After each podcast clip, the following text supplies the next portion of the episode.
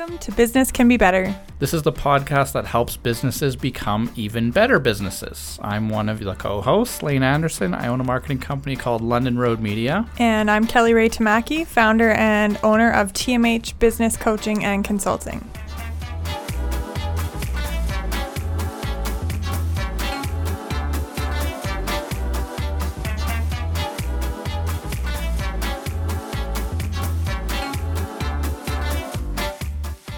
All right, welcome. Episode 22 of Business Can Be Better. 22. Did you think I was going to say something inappropriate? Because right before we went on, you're like, mic on. I better stop saying toggle whatever. It on, and yeah, we can stop talking about being almost live, and then we know we're live. Perfect. Episode 22, talking about content marketing, how to get fans by using content for your brand, but... Yeah, I'm just here for a class today. Okay.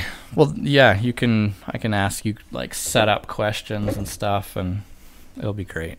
Okay. What's new with you? Oh, it's new with Kelly Ray. You have something. I didn't plan my podcast agenda. Perfect. I always plan it. Because you're like, I got nothing to share. I'm just coming and No, it's because I replaced my podcast prep in my calendar with our meeting before. Right. The calendar let me down. Right. My clients are going to love this. This is... Soak it in, guys. Enjoy it. The calendar failed me. What is new with me? LinkedIn. Kelly Ray's doing LinkedIn. I'm finally embracing LinkedIn. It's good. It is. There's some really meaningful conversations happening on there that I'm pretty impressed with. Mm-hmm. But, yeah, I think that's probably the newest. LinkedIn's new. I was not prepared. Sorry, I don't have anything interesting. I'm liking LinkedIn, though. I enjoy it a lot. I'm on there often. Yeah, your videos are really good. Videos, and I try and share an article once in a while, and I go comment on other people's stuff, and I like LinkedIn. Yeah, so. What's new with you? Oh yeah. How nice of you to ask. What's new with me? It's been just a crazy January. My calendar's been like so full. I kind of made the mistake of like I have the Calendly thing, right? So you have the URL and you can just go book a meeting. I almost just like said it out loud, and I don't want everyone to know the email or the link. But certain people do, like prospects or clients or whoever. People have the link, so whenever they want to meet with you, they just like throw themselves in the calendar. Well, do you leave it all open? No, I mean, like if I'm busy, they can't book it, and I only take a certain amount per day and whatever. There's an allotment, but it definitely filled up. So it's been a busy January. Bunch of new clients. Yeah, it's just January. People are excited. People are like, you only work till noon every day.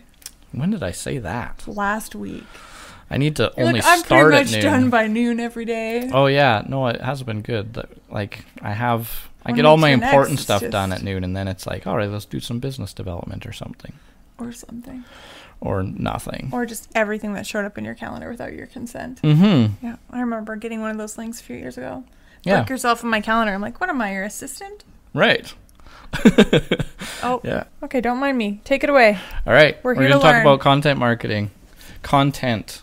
And I think, so I put it in the description of this show. Content is this word that everyone's using now. They stopped talking about blogs and videos and posts, and now it's just content. And it's weird because to me, content feels like an internal term. Like I would say, oh, we need to produce content, or this was great content or something. But I wouldn't say that to my viewers. Like, do you like my content? Like, it feels really weird. But it's starting to get used that way. Like, I've seen people post that. What kind of content would you like to see from us? Like, it just feels like... It feels like an internal term that you shouldn't use publicly. You should talk about your videos and your stories and your articles and your... Vlogs. Yeah, not your content. This is a podcast. It's not content. Well, it is content, but we don't talk about it like content. I don't know. That's how it is to me. That's how I feel. Do I say that? I don't know. It's just definitely become a term that's gained a lot of popularity because content marketing has become more and more and more... mainstream that people are aware of it. So should we like define? Do we need an operating definition of content and content marketing? Whose quote is "Content is king"? I'm not sure. That one has been around for a few years. But content, I guess, is just stuff that people consume, right? Whether it's videos and infographics or blogs or podcasts or whatever it is. Heath Evans, essay by Bill Gates. Content is king? Really? Did Bill Gates come up with this in 1996? I don't know. I don't feel like Microsoft is the example I leap to when I think of content as king. But the idea of content is that it's stuff that people want to consume. And so we, like when I first started my agency, I was thinking of it as creating a content marketing agency, which is like an inbound marketing strategy. You put stuff out there that people love and enjoy and consume, and then you have that brand and awareness and people like you and their fans and whatever, and then when they need your service or product, then they come to you and it's inbound. That would be content marketing is great at that, whereas outbound marketing is interruption marketing. It's like, well, you went to watch this TV show and that was what you went there for, and we're going to interrupt it and then show you this advertisement. So, oh my gosh, I have to mention something from that book I was telling you about. Oh, and also the definitions of content are hilarious. There isn't one. That's content. That's a different word. No, but look, that's how you spell it, right? Yeah, I know. But when you just put in content, it's saying the adjective content. So anyways, retail, re-engineering retail. Can't remember the author's name now. But he's really an accurate analyst, technology analyst. And shoot, I wish I knew his name. I'll Google it. But anyways, I forget what I was going to say. You're on a roll live today. Right now. Okay, back up. You'd think I was the one. I was talking about inbound versus interruption marketing, content marketing. I got it. Thank you. Okay, so he was talking about how, yes, you know, paying for social media advertising, like, oh, it's so cheap per view or whatever. He's like, but really, if people are scrolling past your video and they don't have their sound turned on and they're not even looking at the screen, Facebook will still count it as a view. So he's like, you just have to remember that. There are, yes, it might be cheap, but is it effective? And then he was talking about the thing that I really like resonated with was how much we've turned advertising into like a poison. He's like, YouTube tells you, you just have to endure this for 5, 4, 3, and then you can get to what you want, you know? And he's just like talking about how it's become this hated thing. So that's probably why content has emerged as that people are sick of being advertised to. But isn't this just advertising? No. Isn't it another way of us attracting the right people? Sure. Yeah. Clients. It's marketing, but it wouldn't be advertising. So in the example of YouTube, yeah, I go there because, like, the example I use when I do seminars, for whatever reason, it's just in my head. But if you need to learn how to sharpen your lawnmower blade, I don't know why that one is the one I always go to. It's something that you might need to know how to do. I need to know how to sharpen my lawnmower blade. So you go to YouTube or you go to Google or you go somewhere and you go find this blog or a video, and then it gets interrupted with like a Home Depot ad. So that's advertising. They're like, well, we know you're here. We know this is relevant. Let's throw this ad across and interrupt what you went there for. Whereas content marketing is Home Depot writes the blog about how to sharpen it, or they make the video about how to sharpen it.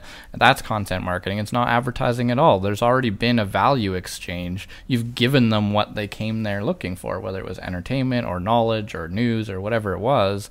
You gave them something that's valuable to them and didn't ask for anything in return. So it's not advertising. No. It's not like you have to watch this for 5 seconds before you're allowed to watch what you want. No, exactly. So in the YouTube, it's the pre-roll is the advertising. In the YouTube? In the YouTube example. This is a good day. In the YouTube. In the YouTube. On the Facebook. Also, I don't think the fans are going to believe that you cut your own grass. Well, I cut my own grass. Do you sharpen a lawnmower blade? You're supposed to. Obviously, and not that I have, but I think you're supposed to occasionally. Maybe my husband probably does that. It takes me all of 10 minutes to mow all of my grass. So there's not a lot of it. I like your guys' backyard, though. So yeah, what would be some brands that you enjoy following? Because that would signal to me that you enjoy their content, not that you enjoy their ads. But who do you enjoy following? Oh, this is very personal. Oh, okay. Like YouTube? Sure, YouTube, Instagram, Facebook, LinkedIn, any brands. I'm not so much anymore, but for a period there, I watched like every video of Tony Robbins ever. Okay. And then I went to like all of his really expensive courses and I knew everything he was going to say. Right. But I've never... Okay, so Brendon Burchard I used to like a lot. You know what? I don't... You don't follow any... I mean, there's some spiritual stuff that I've been looking at lately, but I'm not really cool with sharing that yet. Okay. Not cool. I'm not sure that I can, like... Not ready to put that out there? I'm in a little bit of an iffy spot on that stuff. So, like, some ones that I think do this well, because they're ones that I follow and I enjoy their content, is, like, GoPro. Oh, Gary Vee. Yeah, Gary Vee, for sure, right? Example, but it's easier, like... I think people, can make an easier...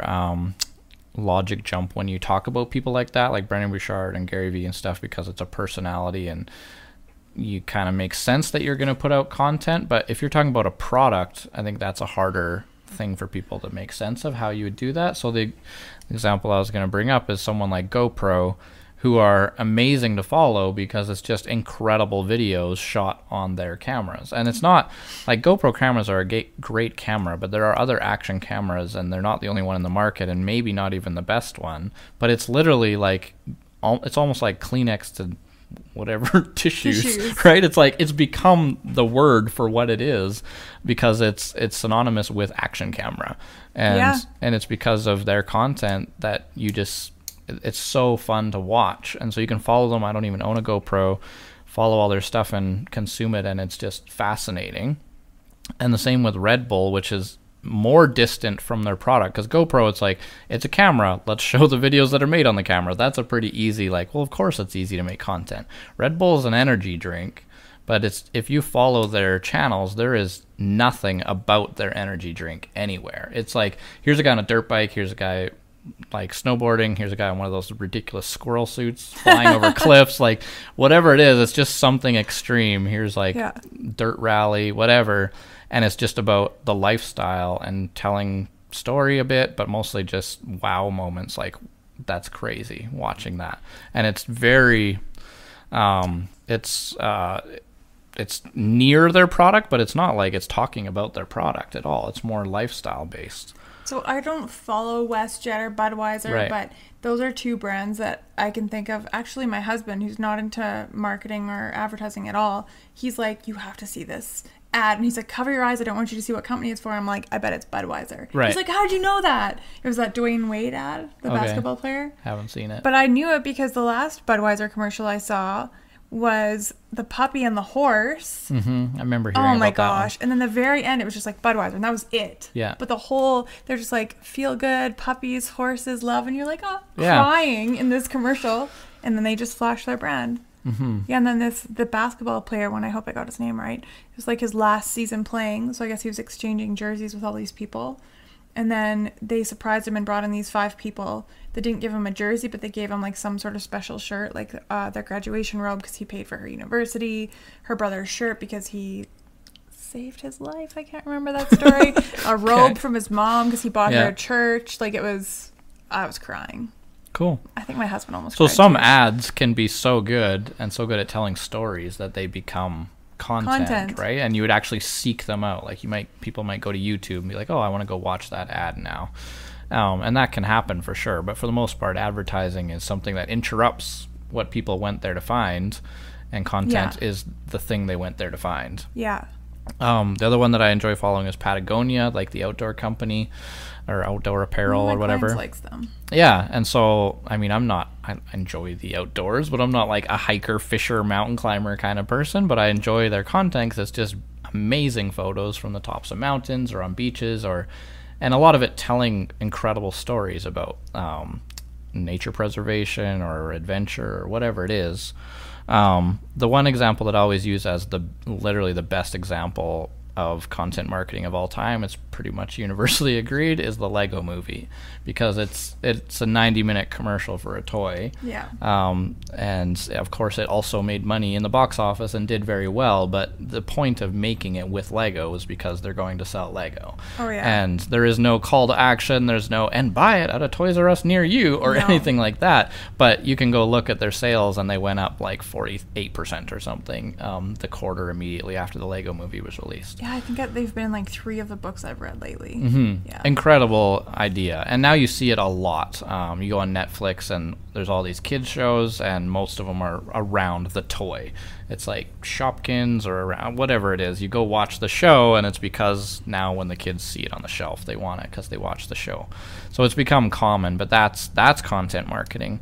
I don't know. There's lots and lots of examples, but that's what it's all about, is creating content people actually want to consume. Yeah, I have to, I want to share something really quick because it might be the only thing I can contribute to this whole conversation. I doubt it. I have lots. Also, it's like painful for me not to talk for like 5 minutes straight. I'm like itching to share. So a lot of my friends, very well-educated, smart friends, but we really disagree on advertising. Like, whereas I like I told you about that one thing that I just purchased that I was like, ooh, that was good. They really got me. Mm-hmm. And I know that I'm a marketing, I'm easily persuaded by marketing, but I love it. I'm like, that was so cool how they got me, or like, oh my gosh, they knew that I wanted to get engaged and there's wedding rings, you know, like I like that stuff. But a lot of my friends are like super opposed and like they think it's a violation of privacy and blah, blah, blah. So a lot of people hate advertising, but I don't know anyone who hates content. No. So that's like how I kind of just was like, oh, that's because if you hate it, you just don't consume it. Yeah. Which, I mean, although there is trolls out there who will go seek out your content. Like if you get a big enough audience, which we work with some brands that do, we were laughing about it in the audience today, in the office today, where people are literally like seeking out our content and then just trolling us and blasting us. And it's like, we didn't pay to force this to come down your timeline. Like you follow us or you went and sought this out. So whatever. But anyways, for the most part, people only see that content because they chose to follow it. So no one's going to hate it. If they did, they'll just stop following you. We had remember Lethbridge Residential Fence and Deck? Right. So yeah, that old. We did not do ads. Okay. We like posted. I think it was a picture of like Tim and his uncle. It was such a cute photo. They're building a fence. And it showed up in this lady's news feed. I don't even know her. I thought she must have liked the page to see it. But anyway, she just sent us a message out of the blue, and she was like, because you have invaded my personal Facebook space with your advertising, I will never. And she just like went on about how horrible we are. And I'm like, I've definitely seen that. People are like, please stop making this ad appear in my timeline. Oh, and really? They get annoyed and whatever. So that's fine. We can do that for the people who don't like being targeted with ads. Yeah. But content is, it's a way around the distaste, I guess, for ads. Just show them something they're going to enjoy consuming, and then they build a relationship with you and you become their preferred choice. And it is, of course, like branding versus advertising, it's a long-term game. Like you're not going to get the return next week. It's going to be, you know, next year maybe. You've built an audience. So the example of us doing that locally was with one of the gyms in town, and we went in there. I kind of pitched the idea of doing a reality show just for Facebook, and so we went in and I said, let's pick two people and we'll give them a 12-week challenge. You guys give them the free gym membership, the free personal training, the free nutrition, the free everything you can get with your membership, and we'll see what their goals are, and then we'll track it and we'll document it and we'll make a show about it. And we ended up, I interviewed like 20 people because we put a post out about it, and all these people applied, and we ended up picking 3 people, and they all had very different goals, and we tracked them for 12 weeks, and we made an episode, like a 6 or 7 minute episode just for Facebook. That was the only place that appeared, and we made it every 2 weeks and published it. And all 3 of these people, well, actually one, she had some medical concerns and just wasn't able to continue partway, but the other 2 just smashed their goals like halfway through, and by the time they hit 12 weeks, they were just doing incredible. And at no point where we're like, and you can come and also experience this at this gym, or this package would cost you this, or here's where you sign up. It's just literally show them and ask for nothing. Just here's the content. Look at what can be achieved. Here's the story. And it was emotional. Like people are crying in it because it's like what they're achieving. It was amazing, the transformations. And that's what content marketing is about. Just tell stories, give content, and then if you're ever in a position where you're like, you know what, I really need to change something in my life. I'm ready for this transformation. I mean, what gym is going to come to mind than the very local one that literally showed you exactly what's possible? So yeah, I think like in the 5.5 years that I've been doing the coaching company, I've maybe recorded like, and I think they were all with you, maybe 3 videos where I was like, hey, buy this course, whatever. Never ever have I like on my own got on video and said, hey, you should buy this, because I just it just doesn't feel right. So but I can flip on the camera and talk for, what'd you say? I talked for 9 minutes about pricing. Too long, apparently. Thanks. But it just doesn't feel good to do salesy. Like it doesn't fit in content, and it. I think it's just really, people are so sick of like fake, like forced. Like they want us to be like so real. Advertising is not. It sometimes it's not that. But yeah, you definitely can't mix them. No, people would be like, then you lose their trust. Yeah. It's like this Trojan horse thing where you're going to be like, oh, here's this piece of content, and then it turns into an ad. Oh, I hate those webinars. Yeah, the webinars, exactly. I've done so many webinars where I really believed I was going to get like really good stuff, and at the end they're like, just $3,000, and we'll tell you the actual thing you've been waiting 2 hours for. Yeah, exactly. Yeah. I was like, I would never do that to people. Yeah. In fact, I think that's why a lot of people didn't come onto our live Facebook classes. Right, because they really thought I was going to pitch them. Yeah. I pitched nothing. Right. Like I was. So you have to build a reputation where people trust. They're like, no, you are a giver. You are generous with your knowledge. I know that you're not going to pitch me. And so when you built that up, then I think there's a lot less of that defensiveness about it. Some people are probably thinking, I know I am, like, man, how long does it take? Because it's been 5 years for me and I'm still not where I want to be. Mm-hmm. And but I know a lot of the people who are just huge in the coaching world, the online coaching world. They all talked about suddenly 12 years later I was an overnight success. Right, yeah, exactly. You know, so yeah. I mean, it's not a fast way. But I don't think advertising is either. Like, you talk about advertising without content to build credibility, and that doesn't, especially in the expert space. Yeah, it depends what you're advertising. Like, yeah, there is, you know, there is some if you just need to sell whatever, some object, and there's already some market awareness and some demand for it. You just need to reach new people and discount it. I mean, you can definitely get very quick results with advertising. But the second, it's the same thing, it works the opposite too. The second you stop paying, it just stops working, right? You pay and get results, but there's no latent benefit to it, or not, maybe not none, but very little latent benefit that follows it that helps you have success down the road. But yeah, there's a show I've been watching that I really, really enjoy lately on YouTube called Hot Ones. Have you ever seen this show? It's a guy, and probably the best interviewer I've ever seen, an amazing, amazing interview. He just researches his guests to an absurd level that he can ask them questions where they're just like, how did you know that? And they're always complimenting him on how good his questions are. He gets like the biggest celebrities in the world on his show, just amazing people, whoever he wants to interview, he seems to be able to get them. And he sits across from them, and there's 10 bottles of hot sauce and 10 chicken wings. They each have their own. Obviously, and they go watch this. Well, there's vegan people come on, and it's cauliflower instead or whatever. Oh, really? So he accommodates. That's awesome. And so you start from the mildest, and you each take a bite, and he asks you a question, and then you move to the next one, and it just gets increasingly spicier up to an absurd level of spiciness that probably isn't safe for human consumption. But I watched this show because it's so amusing, and he's an amazing interviewer. What's his name? His name is Sean Evans. The show is called Hot Ones, and it's by... He has other shows, so his channel is called First We Feast. But the show's called Hot Ones. Definitely worth watching. He's done like 200 episodes. He's had Gary Vee on it. He's amazing to watch because he's just like, this is a mental game. You're not going to break me. I'm going to do this. And he just like powers through the whole way, and he eats like every piece of chicken off of every wing because that's scary.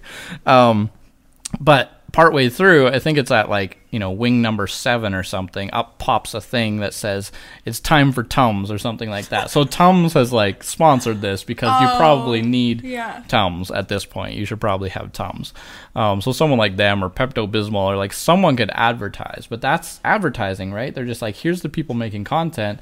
Let's just insert ourselves in it, and maybe we get some residual benefit. I don't know, because you and me like advertising. Like, we appreciate the cleverness and the skill that goes behind it. But some people are like, well, I'm not watching this show anymore because there's an ad on it. Yeah. Which I think is really... Right. So sad. So if you're doing content marketing, my argument is, why didn't Tums invent the show Hot Ones? Because that's content marketing. Yeah. Tums is like, here's our show where we make people eat hot sauce and spicy wings to the point where, and we offer them Tums along the way if they need them. And it's just an amazing piece of content without trying to be a pitch about your product. It just happens to be the setting for it. Now that no one watches TV, I can't tell if some of these things are TV ads that are on YouTube or if they're actually just YouTube videos, but kind of like the WestJet ones where they do the Christmas gifts for people. Christmas miracle stuff, yeah.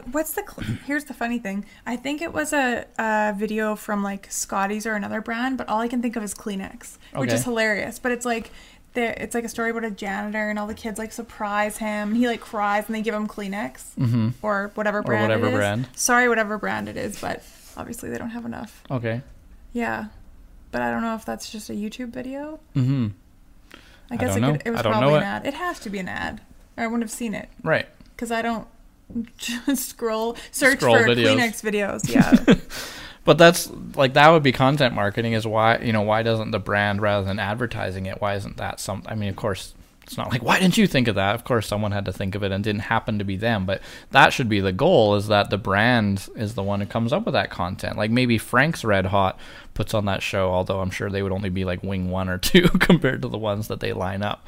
But I think this is achievable for even small business. Like you could put on a little, you know, someone else can do a podcast like this and do it in their coffee shop that they own and make that the setting, and just show how this is a place where you come together and have great coffee and amazing conversation. And you turn that into a podcast that is an amazing piece of content in its own right, that your shop just happens to be the background for. I have one of my blogs I wrote about this, where there's a BMX channel that my son loves watching, and it's a guy he's one of the best BMX people of all time, an amazing rider, and then you kind of realize, like I watched a few with him, and I realized that he actually owns this shop that's kind of just the background setting for his videos, and he owns a shop and an online store, and he has this whole brand, but his videos are really just about him and his friends riding bikes and doing stupid stuff. There's no like, okay, and buy your new, you know, whatever frame at this link. It's just him, and the background setting happens to be a bike shop that he owns, and that's really powerful, because he has very loyal audience members, and that's what we're talking about. How do you turn people into fans? I have a question. Give them content they love first. Yes. I always think that like the people who are super huge right now got on Facebook at the right time. Right. Or, you know what I mean? Mm-hmm. And I kind of feel like I was a few years too late for that, and Instagram. And so it's taken a long time for me to build. Like, I'm still not where I want to be, obviously. But do you think there's a... Well, we have one person watching our podcast. Yeah, so... hi, Jocelyn. But do you think... there are certain platforms, well, obviously it's going to be different for different businesses, but yeah. You're a big fan of LinkedIn right now, right? And content is working a lot better on LinkedIn than other places. Yeah, because there's always a place where you can go where there's just less competition. So right now, I mean, Instagram is so hard because there's so many people putting out great content. So it's going to be really hard to break through and be the next big Instagram star. Like you're not going to see... some rising star like suddenly become this huge person based on Instagram. Like maybe they achieve it on some other right and they get a good Instagram following, but that'd be a really tough place. And the other one right now would be TikTok, like, and that's a very demographic specific thing for now. Yeah. I mean, Facebook used to be like just the youngest people were there, and now look where we are. The youngest people are like, I'm not going there, my grandma's on there. So for now, TikTok is a very young, but the opportunity for gaining a huge following is ridiculous right now. Like if you follow it and learn how TikTok content works, which I've been doing a lot of, just watching and taking note, if you can learn that formula, I mean, it's unreal the kind of success you could have so quickly on that platform right now. So it's just looking to find where attention is most easily found, and it's probably not Instagram right now, and Facebook is, you know, pretty full too, but there's lots of platforms where you can, because there's always will be. People keep changing, they keep moving, so there's always going to be a place where you can gain attention a lot easier than other places. Yeah. So what are the actionable things, like how to earn fans with content? That's the title, right? Yeah. So how to earn them is being, and we've talked about this, how to be really honest about what your audience actually wants to consume. You're not, it's no Trojan horse where you're sneaking in, well, I want to talk about my product or what I do. It's literally just, what is something that the type of people who would follow me, what is something they would love watching? Like Red Bull is not trying to talk about how their tastes the best, or it's not about it. It's just like, no, the people who drink Red Bull love extreme sports. Let's show them extreme sports. And you know, the person riding the dirt bike has a Red Bull jersey on, and that's about it. So it's, you know, it's really getting to know your audience and what they love, and then just create that for them. So when we were doing stuff for the gym, it was like, man, people love these transformation shows that you watch on whatever, Lifestyle Network, or I don't know where those shows are, but something like that, right? People love watching those. So let's just make it and make it for Facebook instead. That's how, is being really, really honest about what your audience loves and not trying to use it as a vehicle to slide your product or service in front of people's screens. Yeah, people can tell when you're not authentic. Like, I've heard so many people say, no, you know, like they're like really frustrated with their staff or something, and they say, no, but I act like I'm positive at work. And I'm like, no, you can't act. Mm-hmm. Like, you can't. People can see through that. So if you're not like, and that, I think that's why I have never had trouble turning on the camera, because at the beginning I was like, and you know this, I still never watch any of my videos. I can't. Mm-hmm. Otherwise I would delete them all. But I just turn on the camera and I just talk, because I know what I'm about to tell them is going to make them more money or ease their stress or whatever. So that's been, I know I'm doing it for their good. Mm-hmm. But it would be totally untrue to say I'm only doing it for their good, I never want anyone to learn about me or anyone to follow me or to potentially get customers out of it one day. This saying has been going around recently where they're saying the fastest way or the most sure way of not gaining a following is to focus on gaining a following. Like, if that's your goal and you're like, nope, I need this many followers, I need this much engagement, I need to go viral, that is the most surefire way to not achieve that, because people see it. And it's that people are calling it, it's called thirsty these days, right? Like, you look so thirsty, and it's, I don't know, you're such the only a turnoff. Use that word, or TikToker. I mean, I've asked a few young people about it. They're like, no. Maybe, yeah. Well, I guess they're my age. We're not that young anymore. So, yeah, you need to not. I mean, you can have that goal, but if you really, if you're trying too hard, people see you trying too hard, and then it doesn't work. Yeah. So yeah, that is a big piece of it, and then. Patience, like tons of patience. How do they find out what their fans want? Well, a bit of market research would help. So you're a big fan of that? Yeah, but I mean, like, I don't think people who listen to us actually know all that stuff, you know? Like, primary research, like doing surveys, like Google Forms, that sort of stuff, focus groups. Yeah. Yeah, we are. I was just talking to our client today, because we gave one to him to give to all of his customers, and we use it. We just use Google Forms; it's free. Yeah. And we kind of had a few qualifying questions, and on Google Forms, you can even have it, you know, based on this answer. If they answered this, then go to this section. If they answered this, go to this section. So you can ask them different questions based on how they answered, like some qualifying questions. Yeah, it's awesome. So we kind of turned it into four different personas. I mean, not personas, just four different customer types that he might have. And so depending, choose your own adventure. Exactly. Yeah, that's what I said to him today. Yeah. So people can get to the survey questions that are most relevant to them. Make it on Google Forms. You just, it's just a link. You can shorten it and make it a branded one if you want, or whatever, and just send it out to everyone. Incentivize them if you have to. Get a, you know, $10 gift card if you fill this out. I don't know, whatever you need to. If you have loyal people already, they're probably going to be happy to do it anyways. But I always say, don't send it to your bad clients. Like, send it to your ideal clients who have no issue paying your prices, who aren't hard to deal with, who you feel energized after working with. Don't send it to people who you don't want more of. Yeah. Because if you start hearing everyone's opinions, like the haters, the trolls, whatever. Yeah. You can't listen to that stuff. Like, that just skews everything. So yeah, ask the people who matter. And you need a bit of volume to be able to do that. Like, you can't ask 8 people and then try and make some sort of conclusion from that. Big enough sample size. Yeah. So that's where, because I mean, we don't have that many clients in number. So that was where maybe you got it, but I sent an email to my email list at the beginning of January, and I was just said, hey, like, what more could I create that would help you? I'm not saying, like, because I didn't get it. Okay, yeah. It was just an email that just said, I just wanted to know what people would find valuable. I'm not saying, like, what can I do for you? Like, what can you hire me to do? Just what could I create? I do a lot of videos. I write some blogs. I just share articles. Like, what things do you find valuable? Do you want me to be available to ask questions whenever you want? Do you want a free one-on-one session? Like, what are the things that are actually valuable to you? So I was trying to find that out, and I actually did get a number of responses. Like, people replied and let me know, so that's helpful. Yeah, if you don't have the sample size, you can just also use Google survey and just do general market research. You pay $1 a response, put together up to 10 questions, and you say, show it to everyone in this province or whatever, and just ask the questions you want to know. Awesome. And you can do your own primary market research and find out that way as well. So you get thousands of responses if you want. Find out what do people like.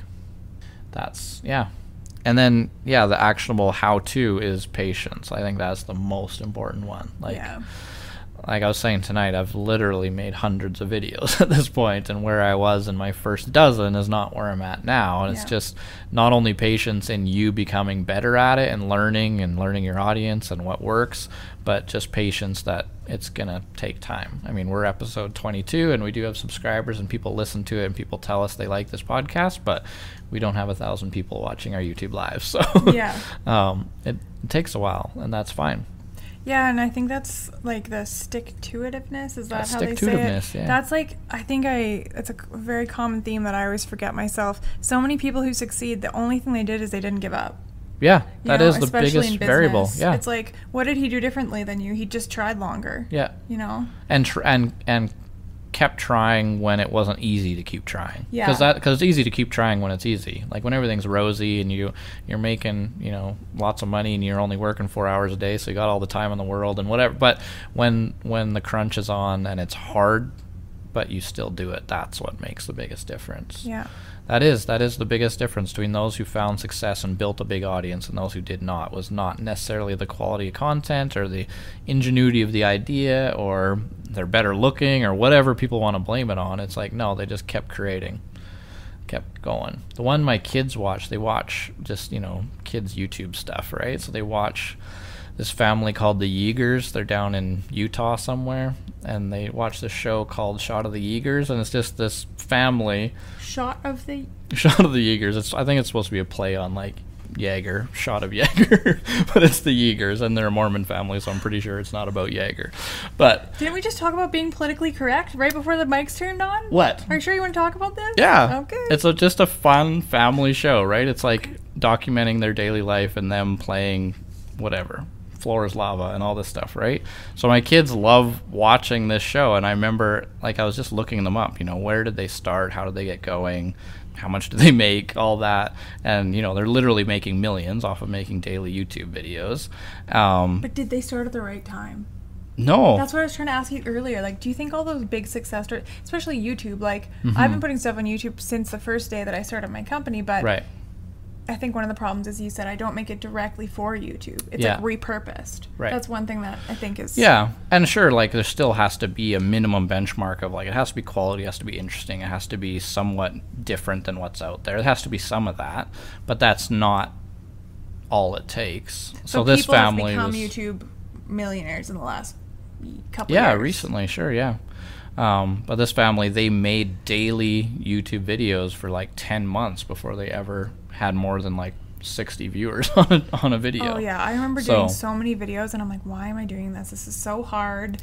Like, I feel so insecure about being on camera. Nobody else was really doing it when I first started doing it on Facebook and YouTube, and I just felt like, who am I to put myself on video? Right. But as soon as you change that story where it's like, no, who am I helping? Mm-hmm. You know? Yeah. So me doing daily LinkedIn vlogs is sparked by that, because Goldie Chan, who she was at the conference I was in New York, she did that 2 years ago, maybe she started it, and or maybe even longer than that, but she did daily LinkedIn vlogs, and hers were a lot more like production value than mine are, and it's a bit more of, she, I'm sure, had some assistance, or if she didn't, she just put a lot more time into it than I do, but she made very high quality LinkedIn videos every single day for more than a year, so literally has hundreds of them out there. What does she sell? I don't know what she does. Really? I think she's like a coach consultant type person now. She definitely does a lot of public speaking, but she's become, like, LinkedIn named her one of their top creators, like someone who's definitely made waves on LinkedIn. You might have seen her. She always has like lime green hair. It's kind of her identifying thing. See, we were talking about that earlier, and I was like in your bathroom looking at the orange table, and I was like, do I really have to get a gimmick? Like, do I really have to wear like a pink streak in my hair or write like K-Ray on my glasses or something? That's what Mandy calls me. I mean, you have to be identifiable, right? Isn't that a gimmicky? Because if I were to just be like, I have a gimmick now, that would be inauthentic. Right. But if I had something from the beginning, but I don't. I'm just me. You're just you. I mean, you have to be identifiable in, like we said, an elevator pitch way where people can see you and be like, well, that's how I would describe you to someone else. It needs to be something that... Like summarize the story. Right. Could be your story. Could be... Who you are. Yeah, what you offer. Yeah, I don't think I do that. Could be... Like, I never start the video with, like, here's who I am or, like... No, I don't think I never talk about my story. No. So what... Can you give people, like, a loose outline for what a good content video is? Or is it different for every different... Well... audience. Yeah, I mean, it's gonna look like what your audience is already consuming. So look at what they're consuming, right? So if you're wanting to do, if it's like something like Red Bull, it's like, what are people watching? Well, they're watching all these crazy videos on YouTube about 10 most extreme humans or whatever. And it's just these crazy clips of people doing insane stuff. So they model it after that because that's what their audience is watching. If you want to do a celebrity interview show like Hot Ones, like what do people watch? Well, it's really interesting questions, unique questions, not the boring like newscast questions where you ask the celebrity the same question they've answered 600 times. Like no one wants to watch that interview. They want the interview where someone's asked something for the first time in their life. So how do we make that? We need to make a show where we can produce what people are already watching. And how do you find out what they're already watching? That we can do that market research piece. Good point. Yeah, and then just looking at what's getting a lot of views, like what's trending right now, what are people watching a lot of. That's definitely worth always paying attention to, is what's hot right now, what's working, right? Even not in your industry. I can't do TikTok. You don't have to. You don't have to be everywhere. I tried a couple dog videos on there. It's pretty fun, but I'm like, this is so not my audience. Nope, it's definitely a different one. Yeah. But I did see like Will Smith and a couple other people. Yeah, I follow Will Smith and Kevin Hart and all their Gary videos Vee are like very edited, aren't they? Like where Will Smith like highly edited. Yeah. Yeah. Almost every one that somebody has showed me that's like really popular has a ton of like, it's like that guy painting. Have you seen that? Yep. Where the walls move. Oh, maybe not that one, but there's a lot of illusion type ones and very. Yeah, like catch your eye. So you have to be a good video editor to be big on TikTok? No, that's what the app makes really easy, is you can create so many of these things in app. That's what, once you learn how to use it, it makes those quite easy. So I think that's another thing, actually. People are so quick to give up on learning something. And me too. Like I definitely have spent a lot more time on LinkedIn this year. And I do take more time to look at insights and things. And I do follow certain, like I listen to you, I listen to Social Media Examiner, like stuff like that. But a lot of people, I think they try it and they're like, I'm just going to outsource this. Yeah. And that can be or I'm just going to ask my assistant to do it. Or I'm just going to, I think I've been guilty of that sometimes. And it's like, no, if you actually just take an hour to learn, you could be really making gains. And they also almost, it feels to me that some of these apps kind of intentionally don't make it totally transparent how to use it, because it's almost like it's a big thing in pop culture, and whenever you build things that you kind of hide these like what you call Easter eggs around, where it's like only your biggest fans discover it and they're like, oh, I bet you no one else noticed this, and you actually kind of make it like an in-club. A Nintendo thing? Video game thing? No, it's in everything. Like you could have a website where no one knows it, but if you scroll over this one corner or something like pops up, and that's like a hidden thing, and it becomes cool. But I remember early in Snapchat that there is no instruction manual for how to use Snapchat, and it's just like trial by error, like what happens when I do this? What happens when I do this? Who's seeing this right now? I know, I was like, delete this app. So either you have to go to Google and Google it and read someone's guide to Snapchat. Someone's forum post is right. Or you just experiment and try. And TikTok's definitely one of those where like you kind of just have to mess around and push buttons and see how it works. But that's how it goes. So there's no formula for how to do it by your industry, but definitely if you're interested in doing this, paying attention to what your audience is paying attention to, like what's hot, what's cool, what's interesting, what's new out there. And one warning I would give people too is we often think that people think the way that we think, but we're so wrong. Like for me, for example, like the first couple of years, I always talked about the two things that I thought people really, really needed, and those were not the things at all that my clients wanted. So you have to remember that you are not your ideal client in a lot of cases. Yeah, so do your research. Yeah. For sure. I don't have a quick tip. No quick tip from you? You can do a long tip. Okay. What was mine? Wait, I wanted to talk about one. Okay, how much time? How long are we into this for? It's over. It's done. Oh my god, we're done. Okay, we won't get into it. 45 minutes. Yeah, 45 minutes. Okay, what else do you have? There's a saying that every company is a media company, and it should be. I think there's the feeling that every company will have a great success if they think of themselves as a media company. So if you think of how media has been produced in the past, there's like the type of media, so radio, television, magazine, whatever, that's the type. And then there's the publisher who makes that type. So on TV, you'd have like HGTV, that's a publisher on that media. And then there's the advertiser that once that publisher has an audience, then the advertiser pays them to reach that audience, right? Yep. So you have media, publisher, and then advertiser.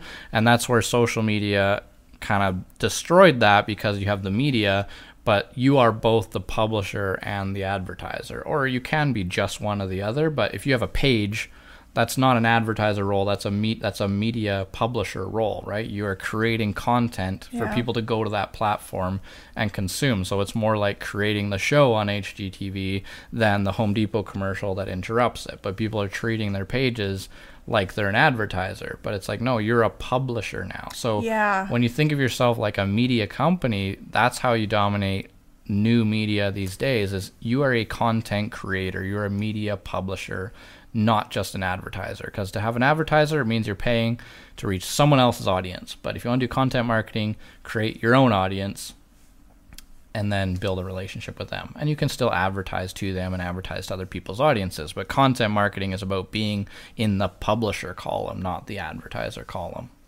Yeah, that makes sense. Should we just skip it? Because we're going long today. Sure. Do you have anything else there? No, I think that's about all. Okay. Someone like Tums should make a show like Hot Ones. That was my biggest thing. Why didn't they make it? Definitely. I think, rather than advertising on someone else's show. But then it's like, well, one of my clients showed me this video today that was on Ellen. Okay. And it was this girl, she recorded herself, I think, on YouTube. And she was so, just like very plain, like she wasn't like, you know how a lot of people are just like so much makeup and they're like selfie talking, and like she was just like a really ordinary, like kind looking girl, and she was talking about how it was Christmas time and this lady was going to get a ginger ale, and she's like, oh, you know, and I think she has a bit of an accent. She's like, are you just getting ginger ale? I'll buy it for you. And she's talking about the spirit of Christmas. It is so good. And then she starts like laughing so hard she's crying, and she could barely get the story out.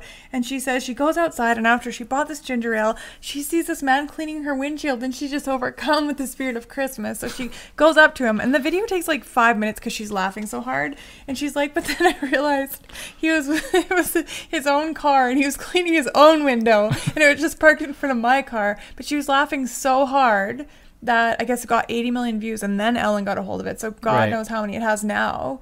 But like, you can't plan that. No, there's no way that girl was like, no, this is going viral. No, not she's just a chance. Like so authentic. I think she even snorted a little. She laughed so hard. Yeah, there's no formula for virality, but there is a formula for it being viral worthy, and then there's a whole bunch of luck and timing involved. Well, now you have to tell us the formula for viral worthy. No, that's a whole other conversation. Next if we can podcast. Talk about that. Maybe. Oh, I'm just going to be the audience again at that one. Okay.